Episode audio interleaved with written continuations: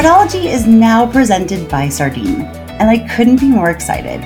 You'll get to meet their founder, Soups, and some of the team later this quarter, and you'll hear a bit more about why they've caught the attention of some of the smartest fraud leaders I know throughout crypto, fintech, financial services, and e commerce. Thanks again to Sardine for supporting this episode of Fraudology. I hope you enjoy it.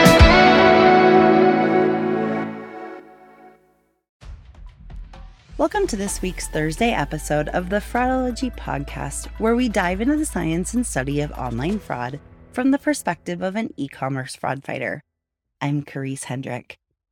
Every January, there are commercials for the Super Bowl, which is very large, kind of the final game of America's version of football for the National Football League. And every year they have a competition with each other. And these commercials are extremely expensive to put on the airwaves. They, companies pay millions of dollars for 30 seconds or a minute. And then they often will pay celebrities, endorsement fees, and things like that. And it's really become a way for brands to get more attention, even though a lot of people aren't watching television in the way that they used to. Kind of something that people look forward to. And often it's a good example of creativity and something that people can laugh about and share with their friends, etc. Social media and YouTube, all that. Well, this past year, I remember seeing a lot of commercials about crypto. And one of them, and there were a couple of interesting ones. One was with LeBron James, and others. But then there was one with Larry David. If you're familiar with the show Curb Your Enthusiasm, you know who I'm talking about. And it was it was quite a clever commercial. They traveled back in time, or Larry David traveled back in time, and he kind of pontificated about new inventions along the way. So a wheel who needs a wheel? A toilet? Why would you need a toilet?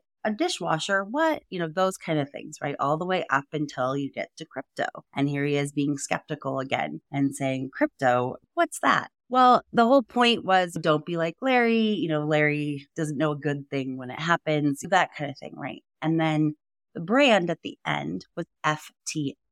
And FTX within that time, along with the rest of 2022 up until about a week and a half ago, two weeks ago maybe, was the second largest crypto exchange in the world. It was very well known. They purchased the naming rights for the Miami Heat Arena in Miami, Florida. They were the official crypto exchange for the Major League Baseball. Uh, and all of the players had to wear patches with FTX's logo on it. The Golden State Warriors basketball team with Steph Curry as the star player, he had an individual endorsement and the Warriors did as well. I think they were the official crypto exchange for them as well. The list goes on and on. Tom Brady, so many different athletes and celebrities started to endorse this exchange. And because of that, a lot of people put their money there and stored their money there as if it was a bank. And you know, a lot of times when there's hype, that often means credibility. Up until about two weeks ago. And then some stories started to come out, ironically, on Twitter. It's just interesting how these two companies and, and their, I don't want to say demise, but things are definitely happening very quickly at both of these companies, but they're intersecting in today's story. It all kind of came crumbling down. And by Saturday, when there was news, the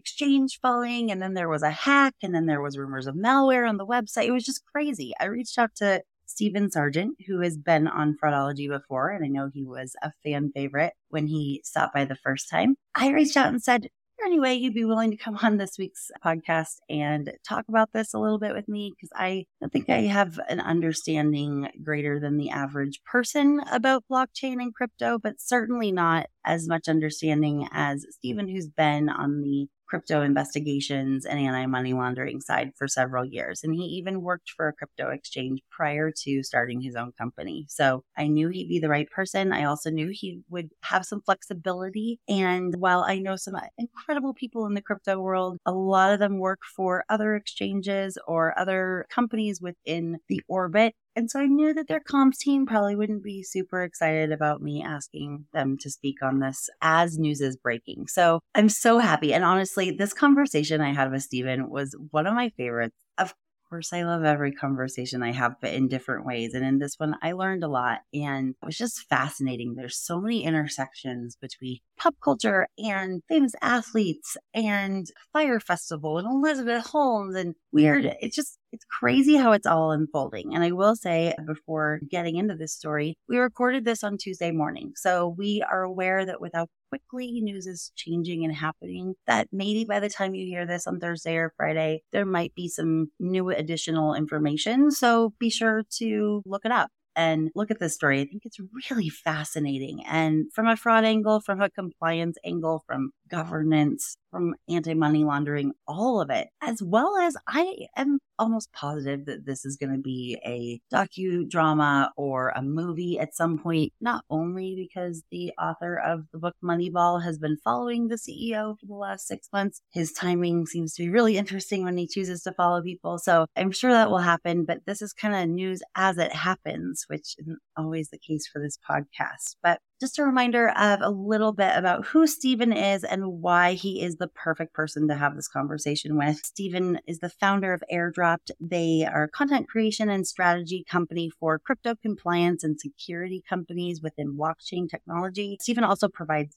training and certifications in crypto and investigations. Uh, he also is an instructor at the Canadian Institute for Financial Crime Analysis in Toronto. So he knows a thing or two. Uh, he's previously the host of We Were on a Break podcast. Now it's on a break since March. There's still some great previous episodes to listen to there. And I didn't have time to ask him if he's bringing that back, but I know he's been busy creating a podcast for Chainalysis, one of the companies that he works with. So definitely, if you have more crypto curiosity, go over there and check out that. You can look at his LinkedIn page for the information on that. I always will put, as always, I will include a link to Stephen's LinkedIn profile as well as his training and website information in the show notes. Previously to all of that, Stephen was, oh, in addition to being the previous host of We're on a Break, he was also the deputy manager of anti money laundering investigations and a consultant for crypto exchange Bitfinex. And he was also a manager of AML investigations and financial crime compliance for HSBC. We're going to get into so much about this FTX story, and we try not to jump around too much, but there is just so much to cover. It's insane how much has happened in the last two weeks. I'm sure I've said that like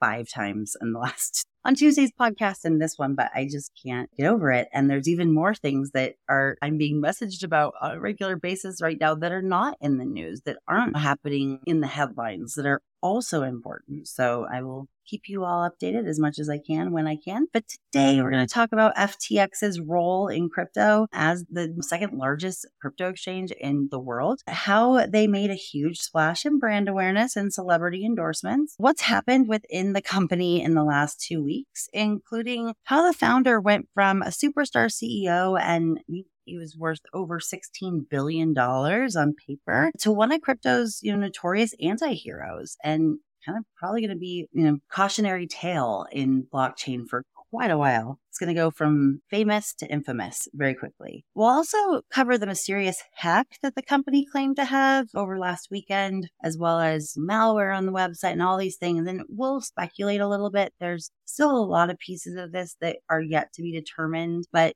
Stephen also talks about how the fact that all of this happened on the blockchain is why we know so much. And that's a reason why he is so passionate about training new crypto investigators and talks a little bit about how other people can be trained in that as well and how there's such a need for that right now. Then he shares some of the fraud related impacts on FTX investors. And then we kind of pontificate a little bit about what this could and should mean for the future of crypto. So a lot to cover cover in a little over an hour, but you guys are going to be so wildly entertained. And I think this is, you know, a little bit different of a podcast where we're really talking about something that's happening right now as we you know, speak and as it's developing. So I hope you like it. And I look forward to speaking with you more next week.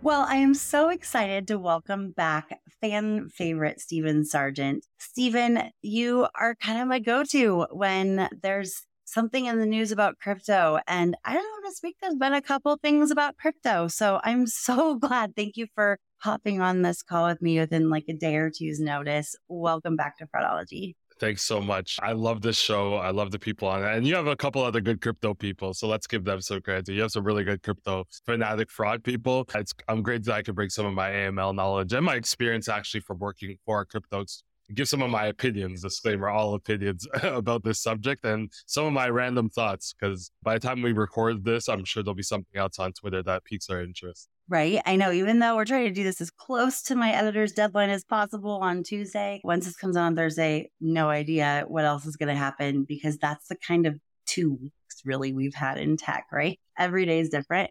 And you're 100% right. I know some incredible people in crypto, and I actually reached out to Rob McCall last night, but I happened to know that a lot of them, I mean, not that you're not busy, but a lot of them are in full-time jobs and you know they have comms teams and things like that and so they can't just hop on a call last minute. So that is one awesome thing about those of us who are free agents like yourself where you don't need to check in with pr and you don't have to worry about the queue and everything else. You can just so i really appreciate it but also like me you're someone who looks at the entire industry, right? And what does this mean for the future? And what can we learn about from these things that maybe we don't make the same mistakes next time? Though I feel like, I don't know, so we we'll get into it, but it seems like there's a few things that this is similar to where I'm like, did we not learn anything from Elizabeth Holmes or Fyre Festival? But apparently not. But I'd first love before we dive into FTX and and just what's happening in crypto in general. How are you and what have you been up to lately? I'm actually really really great. I was actually on TV yesterday, a national news station in Canada.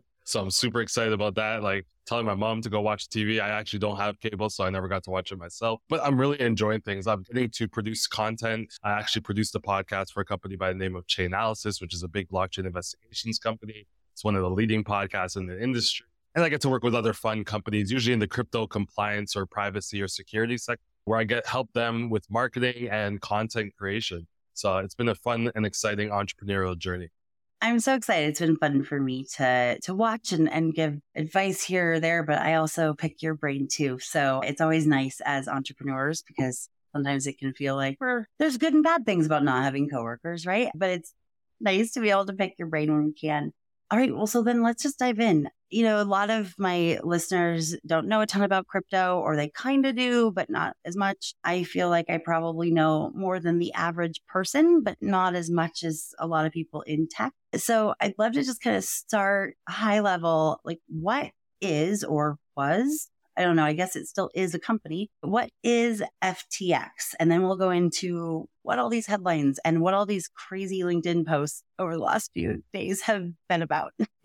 so FTX is essentially a crypto exchange. So I worked at a very similar crypto exchange. People deposit fiat funds and even cryptocurrency. They trade it for other tokens or cryptocurrency and they can withdraw it. And that's pretty much what they do. There were some other options there for trading or uh, some leveraged options and margin trading that they had there. But pretty much in simple terms for your audience, if you want to buy or sell cryptocurrency, you would just open up an account, which is fairly easy on companies like this. And there's several of these companies, Binance, Coinbase. These are all examples of cryptocurrency exchanges, but keeping in mind that they're centralized. So, and you'll probably hear a term, not your keys, not your cheese, which means you don't have ownership of your private keys. Meaning, if you mm. deposit crypto on the exchange, just like if you deposit money at the bank, the bank retains ownership. The bank is the one moving those funds around on your behalf, which is good from like an AML fraud point. Because if I deposited $200,000 from the darknet market to an exchange like this and go to quickly withdraw it to launder the money, this exchange can actually stop that transaction. They can actually report it to law enforcement through suspicious activity reports with a local FIU. So it's great in that terms for stopping illicit activity. That's a centralized exchange. Not so great if the exchange goes belly up because they have control of your funds and you have to request that the funds be removed. It's not as easy just withdrawing the funds, similar to a bank you have to request the, the deposits and withdrawals. And that's a little bit frustrating in a situation like this where the exchange goes down and nobody has access to their funds without permission. Well, yeah. And like you said, I mean, it is very similar to a bank. However, they're not FDIC insured. They're not backed up by a federal government, which has always been the kind of the pro crypto argument as well is decentralized. I understand that. I mean, I remember reading about crypto back in like, I don't know, 2012, 2013. And I think I mentioned that the last time you were here. Like, I really try hard not to say coulda, shoulda, woulda. Like, should have just bought 200 bucks in Bitcoin back then. But I remember thinking, like, why would you want that? Because of this kind of scenario, right? Like, you're trusting a brand that when it's, when you want to withdraw your money, they've got it because there's nobody else behind them saying, hey, if they don't have it, we've got it. There's no funnier thing that everyone's screaming right now at the regulators what they should do and this is why we need decentralization. And last year when people were spending two dollars and making a hundred thousand off a bunny ears picture with a cigar in its mouth let's say nfts they weren't crying for regulation then. They weren't requesting companies to do proof of audits or proof of reserves. So it's, it's always funny. When rich people lose their money there's always going to be some negative effects including more pressure on regulations. And usually criminal activity is what the investigations are probably going to be in this FTX case. Yeah. Well, and you bring up a good point. Not only were they not asking for regulators, they were saying, we don't need regulation. We're good. But, you know, you're right. There's not, I mean, we have little sympathy for the rich people that are losing money, but unfortunately, there are a lot of people that saw that, that saw, and we'll talk a lot more about this in just a couple minutes, but saw celebrities and other, you know, rich people talking about how much they really loved crypto and FTX in particular and then they invested what little they had and that's those are the people that i have compassion for i know you do too. So not only were they the number two exchange in all of crypto i think a lot of people would remember them in other ways. How did they make a splash? Because obviously a smaller entity coming on that nobody had heard of before you got to get the name out. So how did they do that so they started out, they had Super Bowl ads. They bought the naming rights to the Miami Heat arena. They had celebrities endorsing Gisele and Tom Brady. And that's really usually a recipe for one of two things. Steph- really, really great promotional events or usually the biggest frauds or Ponzi schemes around the world. Look at 1MDB. Look at what happened with OneCoin, which is also crypto. Once you get the celebrities involved, it's usually either a really, really great sign that you were able to afford the celebrities or a really, really bad sign that they got duped into promoting this. And I think what's most difficult about this, when Kim Kardashian promotes a cryptocurrency or NFT, I think people have to use a little bit more common sense that that's not her strength in business, right? If right. she's promoting skincare, clothing, okay, like that's her bread and butter, right? Like comedy or content, like that's what I would pay Kim Kardashian for. The problem with FTX is you have Tom Brady, who's obviously a really great football player, but also has that entrepreneurial side to him. You have people like Kevin O'Leary saying he trusts his money. Now, Kevin O'Leary is one of the most notorious businessmen in the world, and he goes on podcast after podcast, and I'm not knocking him, but he goes on podcast after podcast stressing the importance of compliance and having the right record straight. And that's only when there's compliance, he's going to enter into this industry. And then when he does and he starts promoting companies, I think a, a part of even me is like, hey, have to bet on Kevin. He knows more than me. And he was waiting. It's not like he just jumped in and said, Hey, let's all make a bunch of money. So he's probably one of the ones screaming the most about the regulations at this time because, but what I've learned and what I've heard, and probably you've heard too about Silicon Valley is like you could probably get away with a lot more fraud than you with a lot of these startup companies because mm-hmm. companies just aren't doing that due diligence. similar to very much the NFT market, right? They put up a picture and you have like two minutes to decide if you want to buy it and everyone's buying it at the same time and the price is going up as we speak and you you don't have time to do your due diligence. You have to you have to take a bet. A calculated guess is like, is this project going to go up? And I know that's what essentially VC is, but I think it, with FTX being so strong, it's it felt like much more of a safer bet. I, you can't help that people got duped by this. This is what is so catastrophic I think, for the crypto industry. With Einstein and other Canadian exchanges, Quadriga CX as well, it's like, okay, they were doing a lot of shifty things, sending people cash versus wire. Like they're doing a lot of shifty things that you could draw a lot more conclusions to but FTX looked pretty solid, to be quite honest. Well, yeah, it's that herd mentality, right? Like if well, if they're doing it and they're on TV or whatever else, I mean, it's similar to like Fyre Festival, right? Like where we saw you know Ja Rule and Kendall Jenner and all these Instagram models, which I'm too old to care about those things, but people, I maybe a decade or two beneath me weren't, and that matters. You think, well, they must do their due diligence. They must. No, I mean that's the I was telling you before we recorded, I mean, I am like the teeniest, tiniest of little like influencer in the very small space.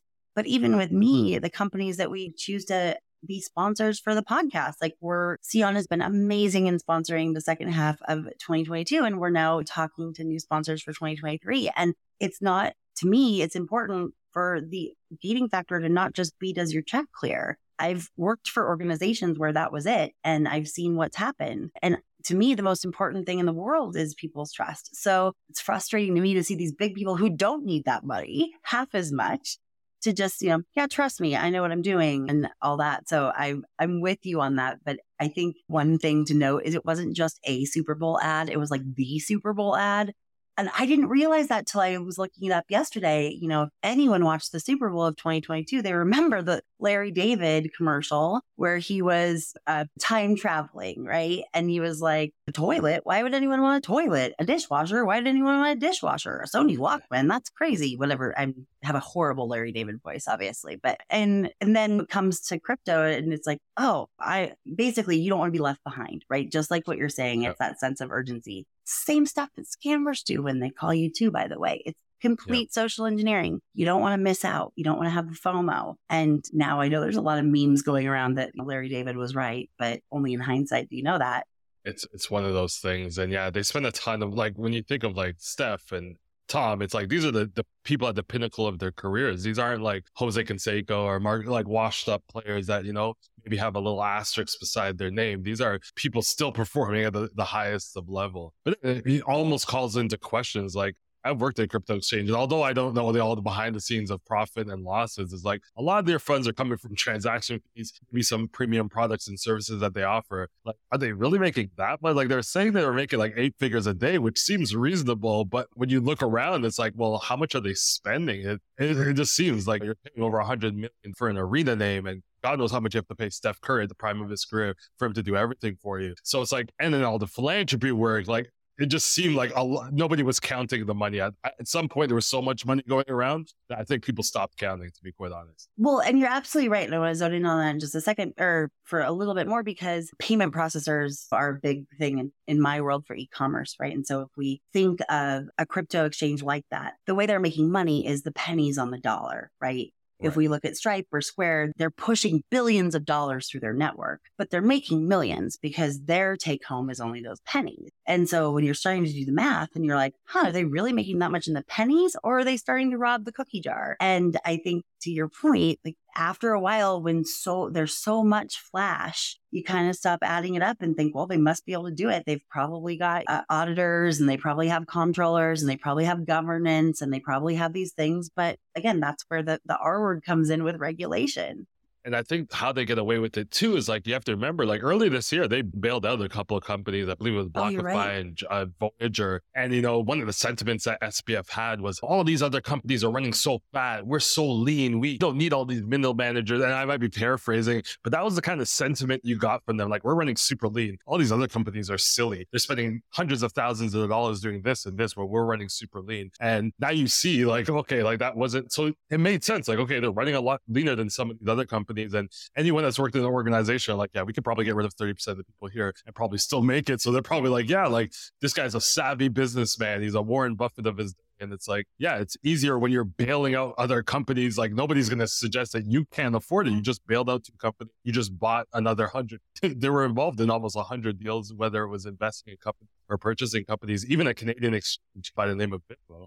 Wow. And they also reinvested into some of the VC funds too, right? Like some of the VCs that invested in them, then they reinvested. So that would just make the VCs not want to question anything because, well, they must have it because they just reinvested in us and they're making us more money. I think a lot of the reports were like, hey, they weren't giving a lot of these VCs like felt that there was red flags, not like, oh, there's something wrong here, but they, they didn't meet their requirements or whether it was their, their investing requirements. So they didn't give them the proper documentation. They're kind of just like, hey, like this is what we're going to give you take it or leave it do you want in or not? And they mm-hmm. kind of had that mentality and a lot of vcs didn't participate in that whereas some of the other vcs most notably sequoia did participate maybe even beyond the scope of looking at maybe all the due diligence and they had to go just go with their gut. But we've seen with terra luna ftx celsius like you just can't do that right you can't do that in an industry that's so volatile from what it seems hundred percent. And I listened to another podcast this morning that was saying, and this is totally hearsay, but the host had talked to a firm that had passed and they had said that the founder, SBF, who will talk before going into the timeline of the last 10 days, but that he had reached out to this large investment firm after Sequoia being invested in them. And Sequoia does have such a good brand name and is an investor of a lot of the companies that listen to this podcast and a lot of them that we all know and has a really good reputation. And again, whenever you put your name or your company name with someone else, to me, it's just a no brainer to do due diligence. Again, then, then again, I've been risk adverse for my entire career because that's my career path. So maybe it comes more naturally to me, but they were saying that, you know, he had reached out to them in March asking for a multi-million dollar investment. And the investment firm just said, yeah, you know, let us know, send us your audited financials. And the CEO said, no, no, no, like we don't have those. I'll just send you a telegram message with some of the bullet points of what we have. And because that investment firm had governance and had policies, they may have wanted to break those, but they knew that they couldn't for their own investors. So they had to pass. And at the time, they were probably kicking themselves, but now they're probably doing a victory lap. Yeah, like you turn into a hero, right? It's like when you call somebody's bluff in poker, right? Like unbelievable odds. But you know what's funny? When you hear it, like this is how crazy I think the world of crypto and investment and VC mm-hmm. funding is. Is I believe SBF. What I've heard is that he was asking after the Binance deal w- went sour, or even maybe before or, during, he was still asking for billions of dollars to cover the liquidity crunch. So and if he last got week, that, right? if he got that money, we probably wouldn't see any of this, right? It would be like, oh, they raised funds. Oh, they were just because then you could just call it a liquidity crunch. You would, right. Yeah, you yeah, you could call it liquidity crunch, dial in the market. He's a bad guy. You could paint the picture any way you wanted to. But when that even crazier is like after they've dissolved, I still hear him and his team are asking for more capital. Like the story is just unbelievable. And like after that guy from WeWork raised money, like you'd have to think like people are still gonna bet on this guy. It's mm-hmm. insane that people will still probably bet on him just for even just for namesake or to get themselves in the news alone it's the myth, right? It's like you'd rather believe in the myth than the truth, right? Yeah. You'd rather believe in the legend than the truth. And going back to something you said just a few minutes ago, you know, about how one of the things they were bragging about was that they didn't have a lot of extra costs that other companies had because they had so many employees, right? And for FTX, it was a lean company with, they didn't have any of the extra headcount. But it also becomes a problem when some of that extra headcount is board members who maybe have experience in business or someone with auditing control or anything like that. It seems like it was just one guy, this CEO, Sam. Going to, I just know him by SBF. So you'll share that with me in just a second. And then, and a few of his friends, and they all lived in the same penthouse. Is that right? From what I heard, yeah, and it's funny because he kind of gave off this image as like the working class, you know, man, like a Toyota Corolla. Meanwhile, he has like a thirty million dollar mansion that everyone's kind of sucking at the teat at Bahamas. Two hundred, I think they said two hundred million dollars worth of property in Bahamas, yeah. which makes sense because you know, we talked about before the show. This was kind of like the Simpsons episode of the monorail, and we're all wondering like, where's Marge? Where was the reasonable voice here? Because he like it probably sold the entire and I'm, my parents are west indian so i'm very much very empathetic to the Caribbean people mm. because they're bringing digital assets here. They're creating a new ecosystem, the jobs, the revenue, the opportunity to be part of the international scene. And when this evaporates, you leave such a crater, just like the monorail did in the Simpsons episode. When everything breaks down, nobody's going back to save. Like people will still go and in, invest in SBF. Nobody's going back to save Bahamas. And this is where that fyre festival really came in, right? When you watch mm-hmm. a documentary and the locals have to pay their people because they still live there, right? Uh, right. Uh, Rule goes back to his mansion in LA or wherever, and the other uh-huh. guy maybe goes to jail, takes a nap in jail for 11 months, and he's out, probably writing another Christopher from what I've heard. Mm-hmm. But it's those people that are on the ground, the people that have the security, the food. Those are the people that are going to get most affected by this. And yeah. when you see a new technology, and you have, and I know so many compliance professionals in Bahamas, they come off this huge conference. Like, just imagine the defeat that is when you wake up the next morning. You're like, ah, yeah, you guys have no jobs. There's probably not going to be any further companies coming to invest in our in the Caribbean. I mean, hopefully they will be, but let's face it, I don't think anybody's rushing there now, especially in the middle of crypto winter, to build mm. what he built. So that's where I think it's empathetic. I'm very empathetic to them. It's an yeah. unfortunate situation. Me too. So yeah, and I want to talk a little bit about more about that after we kind of talk about the last 10 days, right? So uh, yeah. Sam Fried is his full name, SBF. He's the founder of FTX.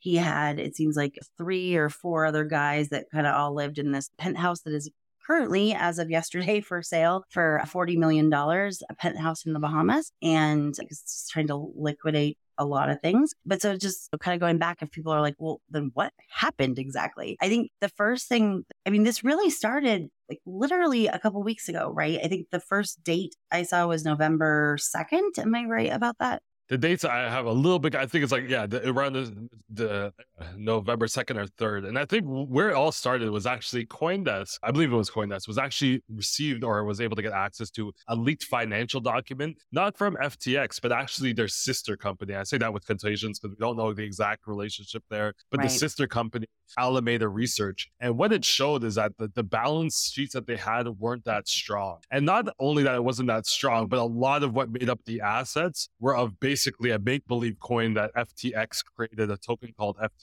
Token that they, they created. So imagine you make up your own coin, and because the whole business is doing well, the price is inflated and people are, and it was a liquid coin because they own most of this coin. So it's not like it was trading like Bitcoin or Ethereum on open markets. They had the majority of it. The only other person that had a lot of it was CEO of Binance, CZ. So when CZ finds out about maybe Alameda Research is not doing so great, and it's like if you're if Warren Buffett's your brother and someone sees that you're homeless, you would expect Warren Buffett's going to come save you and you know put you in like. So when Warren Buffett doesn't come do that, you're starting to question, well, how much money does Warren Buffett really have if he can't mm. help out his own brother? And I think that was the kind of sentiment they got. Is like FTX was so strong, they would be able to just squash the situation the same way they rescue those other mm. companies. They could do this lickety split. It shouldn't be a problem. And I think when FTX didn't come through that quickly, the CEO of Binance is like, hey, I'm going to sell these tokens that they acquired as some part of early investment. So they actually invested in FTX back in, I think, 2019. After what seemed to be a sour relationship,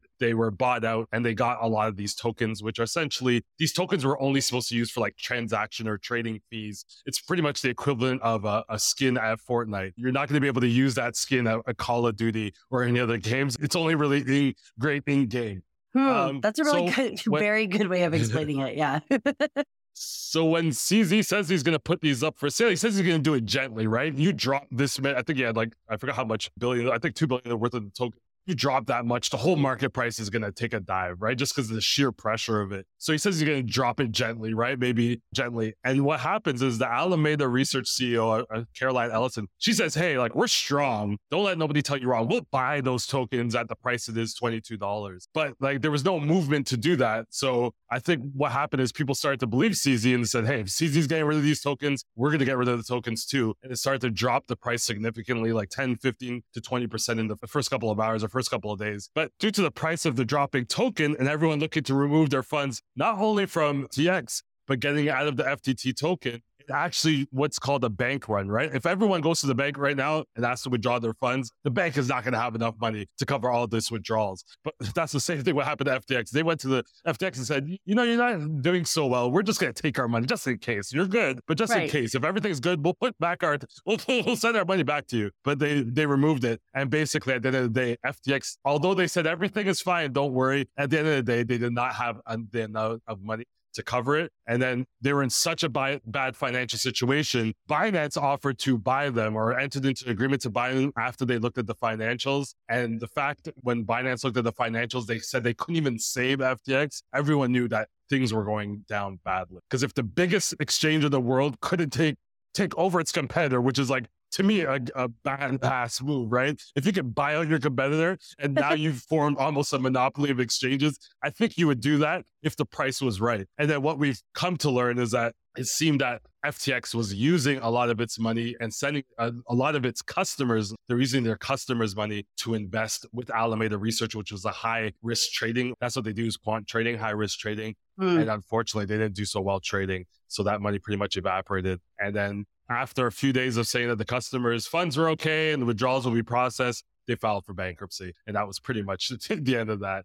It was and literally like in frauds. three days. Oh yeah, please go ahead. Yeah. Oh, yep. And we can no, I was gonna say we could talk about some of the fun, not funny, but some of the fraud stories yeah. that with that. And to make matters worse, just as they filed bankruptcy, you get a ping on Twitter that says, "Oh yeah, to make matters worse, customers, you may or may not get your money back, but just in case you thought you were getting your money back, oh by the way, the exchange just got hacked for six hundred million dollars. But not just FTX, FTX and FTX US, which gives a huge amount of suspicion that's with an inside job because mm-hmm. the hack one, like essentially they should be two separate entities operating with two separate cold systems. Right. We all know that. We, and this is the stuff that we won't see until after the smoke clears. You won't know exactly how much it was connected, but it's definitely highly suspicious that this hack happened I do think, like, you know, as maybe bankruptcy trustees and other people are coming in, securing the private keys and stuff, that could happen. But it seems like this happened way before that kind of exchange of ownership and people coming in. Yeah. So, wow, you did such a good job of explaining that. I want to go back just on a couple things first before diving into the hack and after that, because, and that was really when I was like, wait, this is now getting on my radar even more with the hack and the fraud afterwards and the malware and all that other stuff. But just up until that point, you explained Alameda Research and that that was really their sister company in quotation marks, right? And they were supposed to be separate entities, right? And the understanding of people outside was that they each had a shit ton of money to themselves, right? They were separate exactly. accounts, separate. But when all of this flurry of information and exchange on Twitter and all the craziness, which again, I mean, side note, all of this is happening on Twitter. Well, Twitter is also having its own meltdown and craziness, which I just talked about on Tuesday. So it's like, you can't help but wonder, well, gosh, if Twitter goes away, then what's going to happen with how are people going to get all this information out on crypto? Now, yes, there's Telegram, there's Discord, there's other things, but will it be the same? That's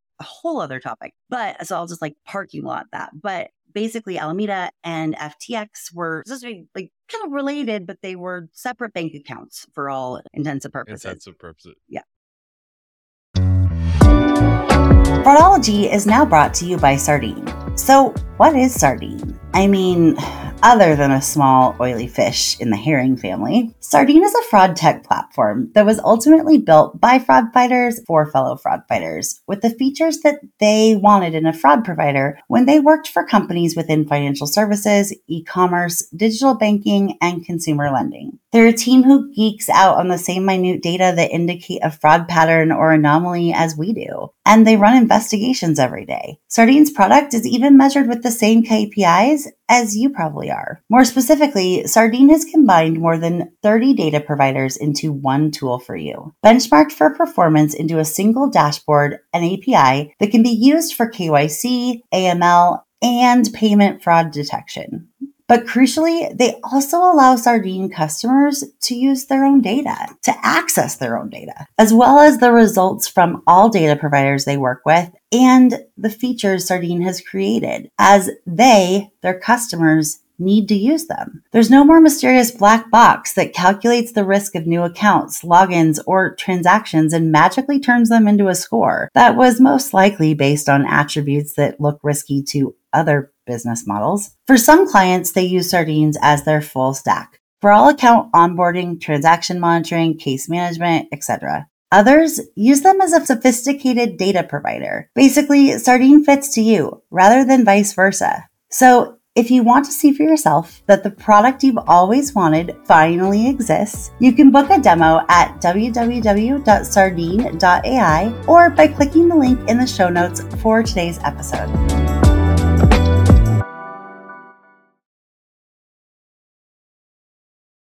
But what they figured out or what has come to light is that Alameda was basically guaranteed behind the scenes they were fund or guaranteed by FTTs, which are FTX's in-game currency, so to speak. And FTX was leveraging Alameda Research for their money. So they were each kind of saying, oh, well, I can pay for this because the other company has all right. So, as far as Alameda Research and FTX and all that with their relationships, can you explain a little bit about, at least from what we know now? Because I know that they both were representing as if they had a lot of money in the bank, so to speak. And what does it appear was actually happening? So what it seems like, and you know, I'm not expert when it comes to market makers and trading, but what it seems like is basically Alameda Research was getting loans from FTX. And instead of FTX sending them profits, they were basically sending them, they were sending them customer funds to Alameda Research, which was then, then again, using that as collateral and the FTT token as to collateral to get real world assets. And remember, collateral token is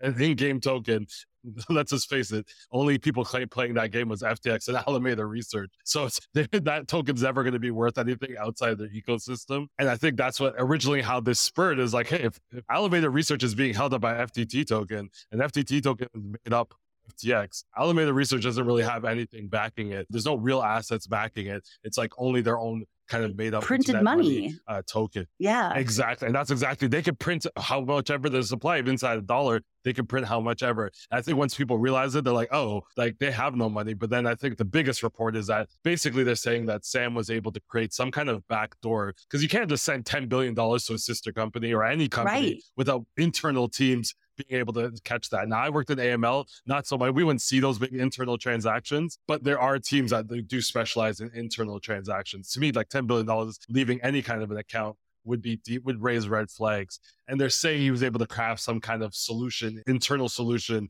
that was able to move those funds out without anybody knowing. And that's why when we talk about things like proof of reserves and auditable financial statements, I think they still probably would have been able to kind of escape probably be able to kind of work their way around those with doctor documents, mm-hmm. but we have no way of knowing. But basically, they were using customer funds and sending it to their, a high a high risk trading platform like Alameda Research, which is never a good idea, especially when the market takes a downturn. If those trades don't work out, you pretty much lost your customers' funds. And when then when you see them asking for more money from investors, now all of a sudden you probably know this world as much as I do. Sounds pretty much like a Ponzi scheme because what they would do is the exact same thing: use those new investment funds to send probably the Alameda Research to prop them up and there's so many stories about Alameda Research and why they're paying off certain companies. And even more so, why did, with so many companies going down, why did SBF and FTX save Voyager and save BlockFi? And I guess the reality is is that most likely those companies are more interconnected than you think. Mm. And if those companies went down, it may have showed a little bit more chinks in the armor of FTX because they were associated with those companies. So by buying them and propping them up and bringing them under your kind of balance sheets, you might be able to hide some of those. Those are just assumptions, but it makes a lot of sense that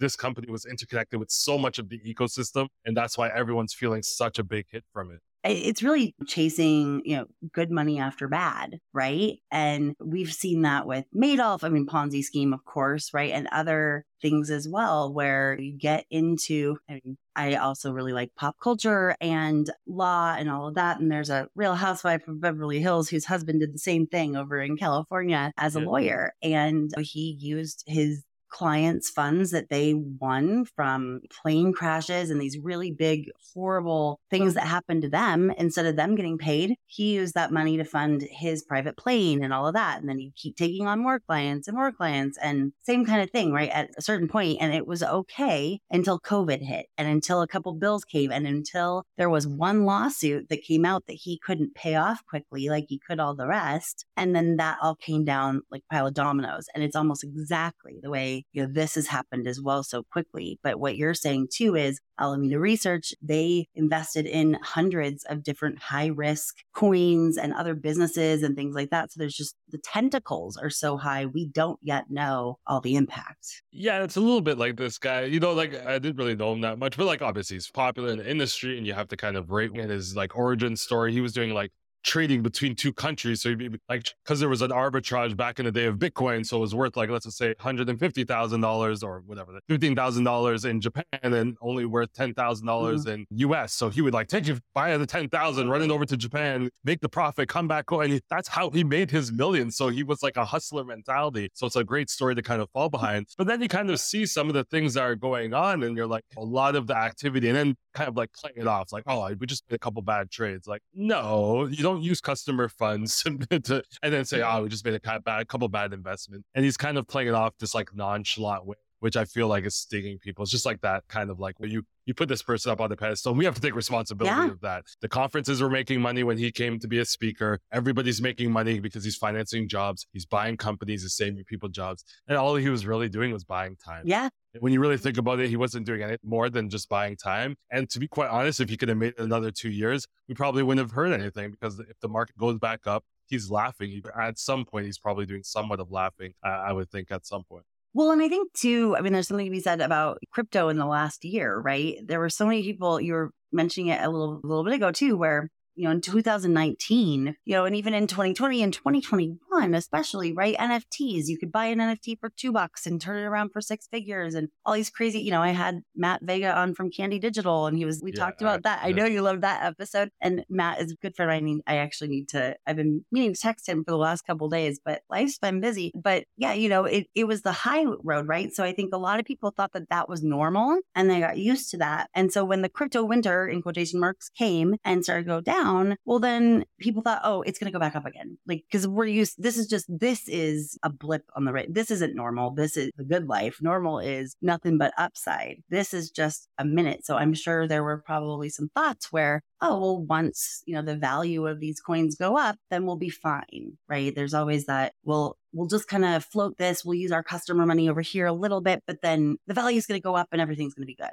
and it's that laser eyes mentality that the crypto industry had, mm-hmm. right? You see mm-hmm. the laser eyes on Twitter. It's like everyone laser eyes, laser eyes until we hit 100,000. I think that 100,000 really people believed it. So if you're sitting at 67,000, if you're at 40,000, you're like, hey, there's room to grow here. We might be down right now, but if the assets that we have go up or 2x or 3x, we're laughing. But you need time for that to happen. And the crypto market is just like, we've seen it before. I've been in this market since 2018, actively working. And yeah, I just think that people they they get careless, right? And I have a little bit of empathy that to build a big business like that when millions of dollars, like I have trouble like doing the administrative work for four or five clients. So I can only imagine when you have all these corporations and these people and that people. But what you realize, and I think the point you made, I don't think they had really any affluent people in those positions that had the ton of business experience. And I, at the end of the day, now you know why, right? You don't want to put the smart people in the place that are going to ask questions. Mm. Just put a bunch of your friends in a penthouse, you know, have a little sleepover, which is what it seems they were having. And they're not going to ask questions. Like, what's a 30 year old out of MIT going to ask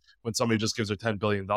Like, for me, I'm going to, I ain't asking nothing. That's what I mean. I, am parking my pina colada and my bum on the beach and I'm going to take a nap is what I'm going to do. So I'm empathetic that, hey, like a lot of us say, "Oh, look at this and look at that," and greedy. But like, we got a little two hundred dollar check in the mail from the government, and we're laughing. And I think that's what happened. There was a lot of money in the system during the pandemic. Mm. The government was pretty much shoveling people money. People were getting paid more to stay at home than they ever had to work and that was that felt like a lot of disposable income. And you see things like NFTs and crypto, and you got disposable income, especially when it ain't yours. You try to double, triple, quadruple that money. I think we all just got kind of caught with our hand in the cookie jar. I don't say like that to be like laughing at the situation, but I think with the downturn of the market we're seeing, like we could have done could have just been a little bit more responsible. And not just him, not just their companies. We were propping him up. We were making him seem like he was going to be the next Bitcoin or crypto savior. Mm. And we should have been asking a few more questions. Well, yeah, what what goes up needs to come down, right? And I think that's what a lot of people are realizing now. And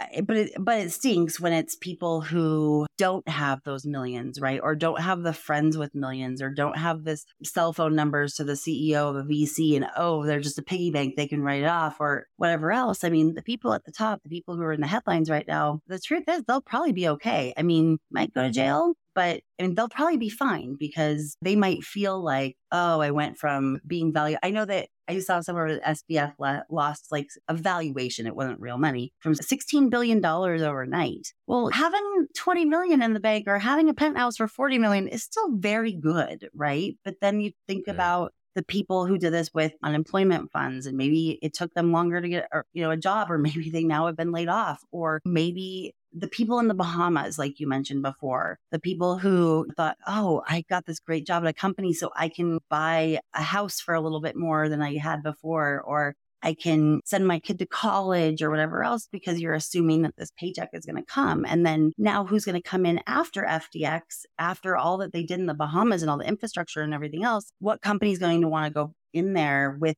all of the kind of the stink around what happened the last time a company came and really propped up everyone there. So it's one thing for those of us on the sidelines to, and, and I say this as myself because I don't invest in the crypto market or haven't yet. And I think I'm grateful for that. I have to say, like, because I think a lot of people listening are, or thinking the same thing I was. And I love your honesty, right? Like if I'm propped up at the beach, I'm not asking any questions. Well, I would, but that's because I'm in fraud, right? Like that's because I've seen what happened. Right. That's because I know that there is no other phrase that is more true than if it sounds too good to be true, it is. And because I've seen it 8 million times. At the same time, that also makes me cautious and I'm not going to have that huge uptick when everything's booming either. So there's a trade off there. I think that that's a fair point. But like if you're sitting, I don't know, like you're obviously one of the most influential people in your industry. But if you're sitting beside one of your, but like let's say another influential person, if you're sitting beside that person, if I'm sitting beside Kevin O'Leary, I think I'm in good company. Mm. I think I'm with somebody that does their due diligence. And that's where that's the only thing that's like, Wait. okay, it's not just a 30 year old running around with money. He's being backed by some of the most responsible what seems to be the most responsible investors who have invested in other projects that are doing really great jobs being due to diligence. So I think that's hard. Yeah. Like, it's just SBF running around with his right, three little right. friends. Yeah. Then you could be like, he, this has three arrow capital kind of written all over it. And we may not see these guys tomorrow. But when you have like, like, hey man, if I get to throw around the ball with Tom Brady, like if Tom Brady must have more money than me and he must be able to do more due diligence than I could ever afford to. And his lawyers are not going to ruin his rep. I think this is one of those things where it doesn't start off as like a Ponzi scheme. Right. Yeah, yeah, yeah. No, I, I don't what, think that I think was at all intention. in these cases. Right at first. I think what happens in these cases, you see it like, okay, you have a little bit of money, you use that money to bring in like the investors. Then you see the investors, hey, like I can use even more money to bring in Tom Brady. That's going to bring in more investors. I think you you get keep on going down the line where, hey, if I do even more, I can get even more. I think you lose sight of like, why am I even doing more? But like you're, you know, that you know when everyone's hailing you you end up on the magazines, I think like you lose sight of where you even started at some point. Yeah. The only thing counterpoint I would say to that, and I want I know we need to keep moving this train along, but the counterpoint I would say to that though is 10 million to Kevin O'Leary is nothing, right? So yeah, he's investing his money, but he's going to be fine if that goes belly up. But the fact I think actually it's more shame on him for going on all those podcasts and making it seem like he cared so much about crypto compliance and he cared so much about governance and and policies and you know making sure that you're seeing audited financials and you know he waited and all of that. So he's making other people who don't have just a spare 10 million dollars laying around that they can lose and be fine think, oh, I can put my, you know, 200 bucks in or $10,000 savings account or whatever in. And because he's doing it. So it's a smart investment. I think that's where it gets really tricky. But you know, I think that's where I still believe he actually does care about this. I think what would be really interesting for your audience, so is the fraud of what happened. Yes, so that's what I want to dive into. Yes. When when they froze all the, the, withdrawals, they froze internal transfers. So if you have a balance of hundred thousand dollars, you cannot just transfer it out of you can just transfer it to anybody else. So what people realize is like, unless you're a uh, Bahamas resident right. or Bahamian. So what people realize is like, hey, I'm a Bahamian. I could actually sell an NFT to somebody and then the funds could be transferred to me. And NFTs, you can set really whatever price you want. So people were setting like $2.5 million for a worthless NFT. And then outside of Bahamas, people could send the funds. They could transfer it by buying the NFT. And then I guess what happened is the Bahamas residents withdraws the funds, takes his little or her little piece and kicks it back to the person, which I think is such a fascinating loophole. Now they did stop it. I think the SEC in Bahamas jumped in, but man, and what I love about crypto is because if this was happening on a bank, you would never see that. No. But because of the transparency of the blockchain, you don't need to hire so many investigators and police and law enforcement you have people that all they do is sit on Twitter and do this stuff for fun. And they were actually the people that noticed it and brought it to light. And that's what I love about the crypto industry. Because if you're not doing something good, we do not have to always rely on law enforcement to get involved. Really, the FTX breakdown really came through Twitter, right? Obviously, the leaked documents and everything.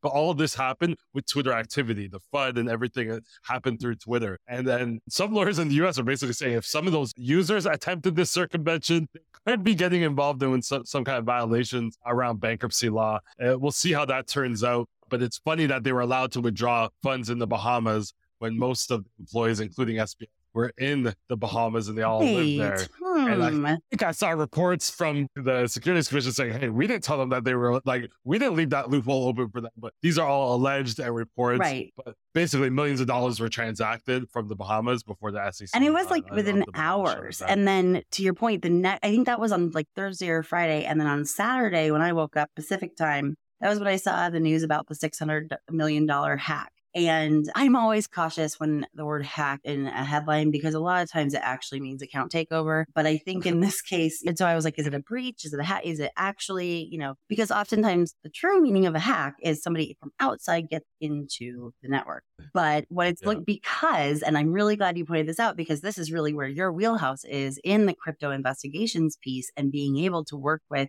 There are some brilliant companies out there that you know all about. And if people want to know about them, they can ask you, but they allow people to just everyday people that aren't even in, they don't even have actual titles of a crypto investigator or anything like that to be able to investigate, be able to track where the money goes, right? In crypto. Whereas if it's behind the scenes in a bank, nobody's going to know where I transferred my funds. Nobody would know. But when it's crypto, there's a public record of that within the blockchain and people that have great skills. And I know actually, I actually know the CISO of one of the companies that actually, or the guy who put on Twitter, Hey, we know who the hacker is. And yeah, it's internal and they haven't said who that is yet as of the time recording. But Nicholas Percoco, when I was reading the article last night, I was like, I know Nick. He worked for Trust like a million years ago, and when I was at the at the Trade Association for Risk and Fraud, and we did webinars together and stuff. Very smart guy. So he's the one that used investigative techniques to be able to see it. There's also articles that you can find where it will share all of the different clues that make it seem like it was an internal thing. Like you said earlier, there's a lot of speculation that it is SBF himself, the CEO of all of FTX. There's also the CEO of FTX US. There's a lot of crazy things with the CEO of Alameda Research might be dating SBF. I mean, there's so much like palace intrigue that really has nothing to do with this podcast. I just geek out on those kinds of things. I love the gossip or the the dirt, but I think that it was such chaos so quickly. And on Saturday morning, it was okay, well, the rest of the money that was in FTX that was on hold that couldn't go out to anyone else has now been liquidated and taken out. And oh, by the way, don't go to the website, don't go to the app because there might be malware. And I still don't totally understand that piece. If there really was, that, yeah. or if, you know, that, that piece, I really to get access to everything seems highly yes, unlikely. And does. the fact that, okay, like, I, it seems like the hackers are not going to, ha- if you have the money, you're not hanging around to do malware and to stick around and see what else you can get. Like, you're, you're taking it, you're going pretty quickly. Yeah. It sounds like a smoke everyone... screen, right? Like, oh no, we were hacked and there's malware everywhere. Mm. So don't go to our website. Don't even try to transfer money out. That felt like a smokescreen to me after yeah, reading like all the pieces. Right? Yeah, yeah, because you're going to make people nervous, and as you should. There's a lot of crazy malware, especially out of Russia right now, that can do crazy things. I talk about on the podcast all the time about logins and session data and all that stuff. But it's a good way to I get people the last scared. Piece is that yeah, if we remember back when Celsius went under, although it's alleged that mm-hmm. their main, the three top people took out about $50 million while the customers couldn't withdraw. So you always see things like that. You're like, hmm, like might be a legend. We don't know exactly why, but it just seems too coincidental that you're telling everyone the, the money is fine and, and nobody can actually access their money but you and the rest of the goofs in your penthouse. Right. Well, in saying there was a hack is kind of like the 2022 equivalent of, oh, the house burned down or, oh, the bank burned down and all the money yeah. burned in with it. Like, oh, shoot, we can't give it to you because all the cash in our vault was burnt down. That's my assumption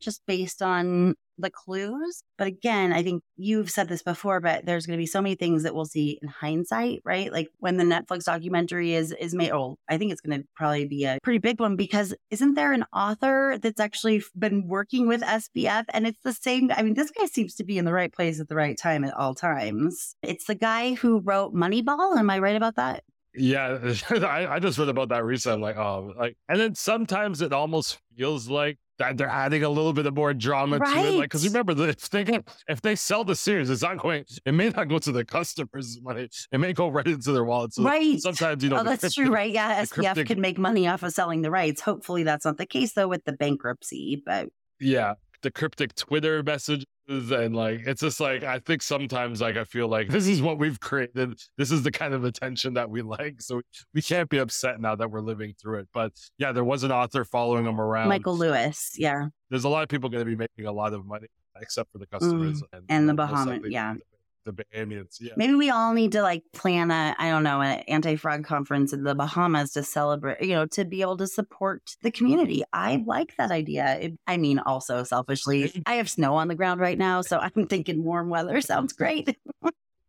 It would be nice, like one of these decentralized autonomous uh, organizations, these DAOs that like buy up the like try to buy the Constitution. If they just bought that forty million dollar property and just let you know whoever invested in it just kind of run around it for the next few years. I would I would love to see it. It's kind of like when you see these investigators like buying like page. I think I don't know if Mm. that's a big on your fraud Oh yeah. But when they buy the headquarters of Backpage and that's where they put their operations, it's like a when you're spitting on the illicit actors kind of. I, I Mhm. love that. Yeah, it's kind of a big middle finger to the people who, you know, were Yeah, doing bad exactly. things. Yeah, 100%. Okay, well, so what this is going to be kind of production territory, but what's next? Like, what do you think for crypto, for just all of it? I mean, obviously, people are asking where are the regulators now, but what do you, and this is just purely speculation with a lot of education and expertise behind it, but what are you thinking is going to happen next?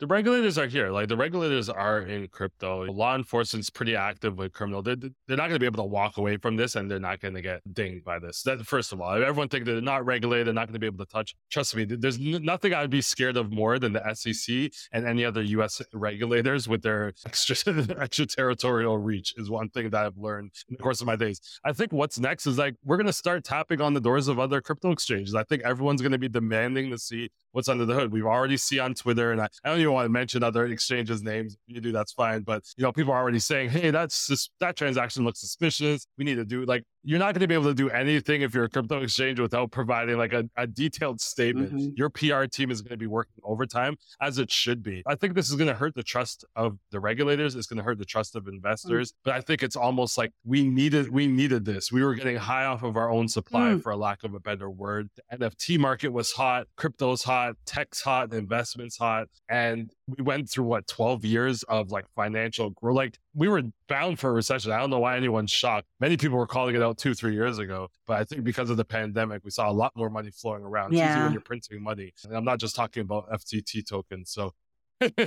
with the U.S. government, it's easy when you can print the money. Don't even get me started on all that fraud. And well, I mean, you have, right? I mean, I'm sure there's several Yeah. episodes where I was talking about it because I was working with a couple of organizations in the background, some unofficially, some officially, when that was happening. Or I spent a good amount of my time trying to contact people in governments at that time saying, you guys are getting robbed blind. And I mean, one of the Yeah. states all but told me to F off. And it was like, uh, oh, okay, I'm not trying to sell you anything. And I said that, like, in fact, actually, I'm telling you that there are banks that have contacted me that have said, hey, we've identified this as fraudulent funds. We just want to get this back to the state. Like, I was trying to give you money. Sorry, like opening up old wounds, obviously. But you're right. Like, there's been such a free flowing of money. We should have probably had a recession a couple of years ago with not even if the pandemic hadn't happened, but especially with the pandemic. But then just all of these things happening. And I think it's just crazy to live in it because every day is a new you know, new piece of the puzzle, a new thing. And it's like, well, what's next? And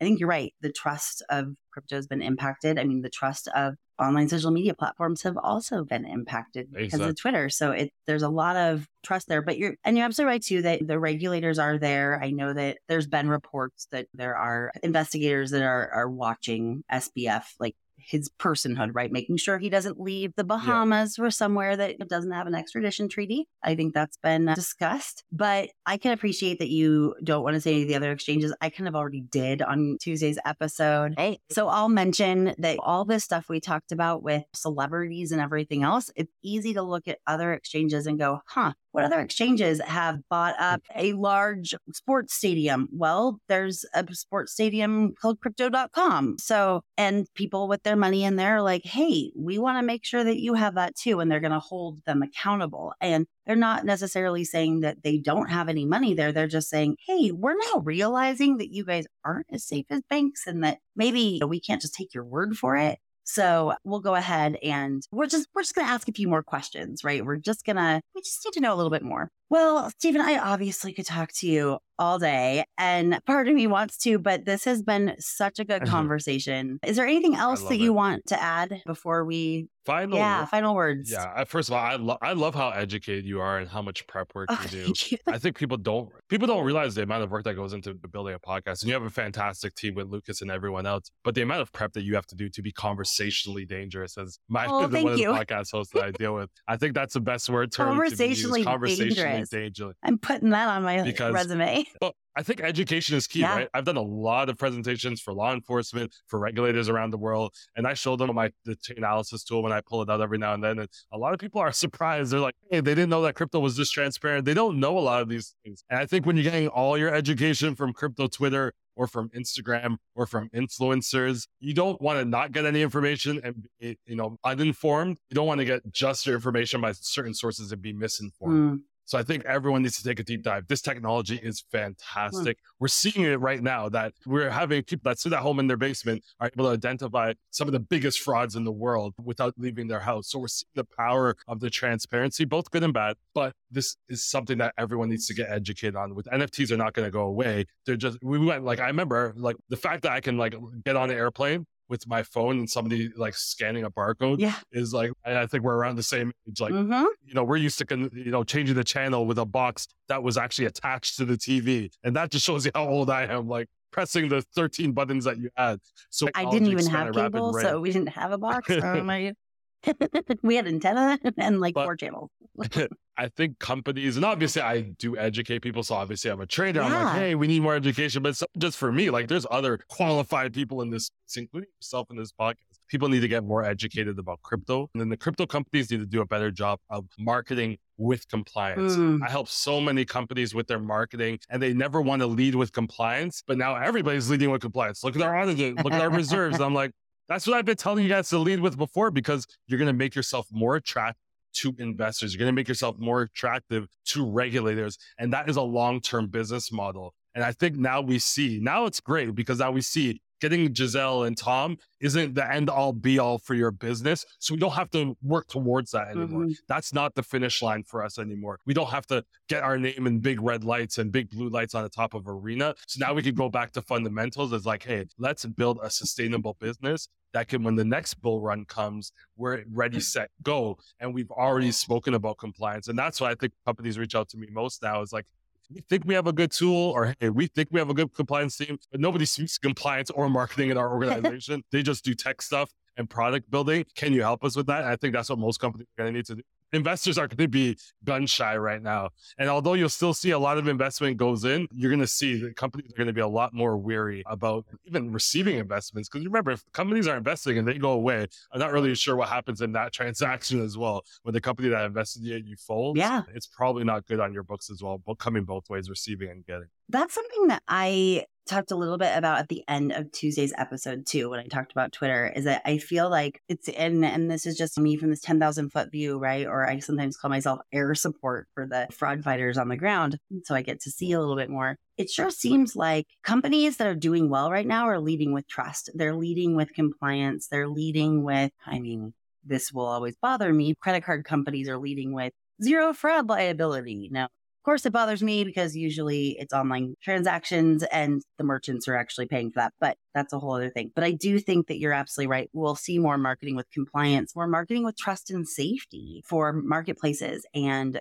companies that have user generated real time content. We're going to see that because that is going to be more and more important to consumers after the Twitter debacle, after FTX, after all the other crypto things. I think crypto has done a good job in helping consumers realize, oh, there's no mayor of the internet. There's no one person who's saying, like, oh, you have a good website, but do you actually have the product? Are you actually shipping it? Are you, do you actually have that money in the bank that if everybody wanted to withdraw and take it out, they'll have it? There's really no one out there that's doing that in all channels of online. And so I think people are starting to realize that. So if companies are smart, they'll be leading with their fraud teams, with their compliance teams, with their governance and policies. And yeah, maybe that was boring and unsexy before, but it's actually like revenge of the nerds over here is the way I'm looking at it yeah, Coinbase is boring and unsexy too, and they're doing it just just fine. They I think everyone's seeing are. that too.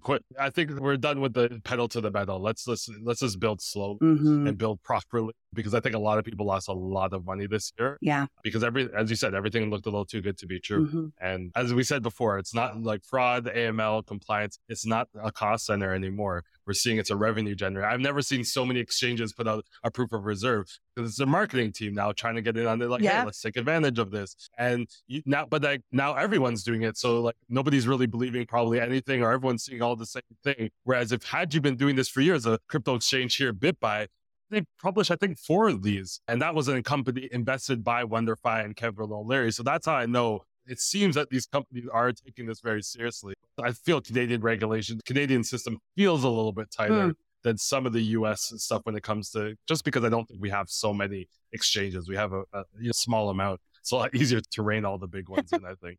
Yeah, well, and yeah, reminder to everyone you're up in Canada, so that makes sense why you're paying attention to those as well. Well, I have really enjoyed this conversation. And honestly, in thinking about like, I was just trying to think what were kind of the highlights I want to pull out for an audiogram for social media. And I don't know, like every part of this conversation was really fascinating. So, and I really appreciated the kind of the excuse or the impetus for me to dive in and learn more about this story too, because I, I knew very little about it when I asked you to come on the podcast. But absolutely, I want to try to be conversationally dangerous. I'm using that term forever now. Awesome. trademark that for you. But yeah, you know, I just I think that the other thing I'll say is that I do know, and we talked about this on the last podcast you were on, there are a lot of people in traditional e-commerce fraud prevention that want to be in crypto and they want to be crypto investigators and they want to do fraud prevention like Rob McCall and they want, or Matt Vega, or they want to do compliance like you did for another exchange. And so, what are just a couple of quick tips you'd give them? Obviously, I'd say if they want more, go back and listen to the first episode you were in, but obviously, probably dive into this story, follow people that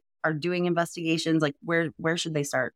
Yeah, I think LinkedIn's a great place, especially for crypto investigators. Definitely, obviously, I offer training, and that's all obviously helpful to get certified. Yes. just so you get understanding of the tools, especially. That's really the only reason I like the training because you understand the fundamentals and tools. Everyone's taking a hit now. So if you're not working, you have the opportunity to reach out to these companies and maybe see if there's ways that you can help or spread your expertise. Or there's a lot of volunteer organizations that specialize in crypto investigations huh. that are desperately looking for volunteers on a regular basis. So these are all opportunities. But I've met so many great people since the time I've been on the show that have come through you. And I'm so grateful for them. They are definitely like the epitome of you. They live and breathe the kind of help that you're and mentorship that you're giving to the industry. And a lot of them are just so great. I probably speak to more fraud people now on a regular basis than I do my own AML people because they're just really great people, always sending me great articles and posts and engaging in a lot of the content and the webinars and other sessions that I do. And I just really enjoy them. I love that. Of course, it's kind of like when someone tells you that you have a good kid. Like, you know, you think that you do. I've always thought that mm. my audience and my fraud people are just like salt of the earth, incredible humans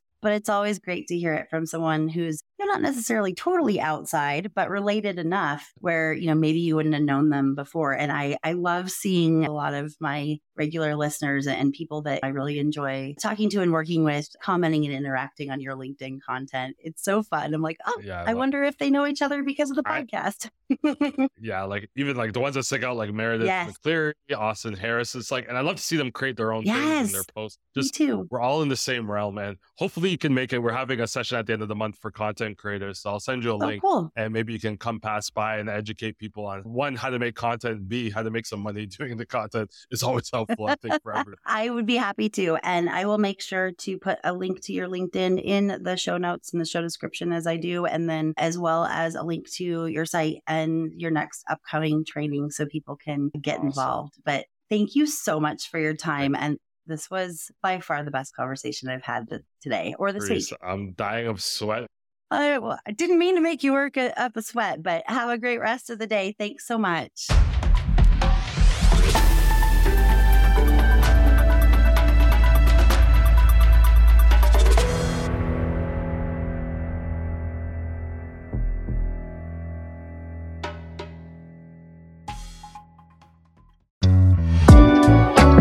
Thank you again to Sardine for sponsoring this episode of Fraudology and for supporting information sharing and collaboration across the FraudFighter ecosystem. You can learn more about the team and their mission at Sardine via the link in today's episode description.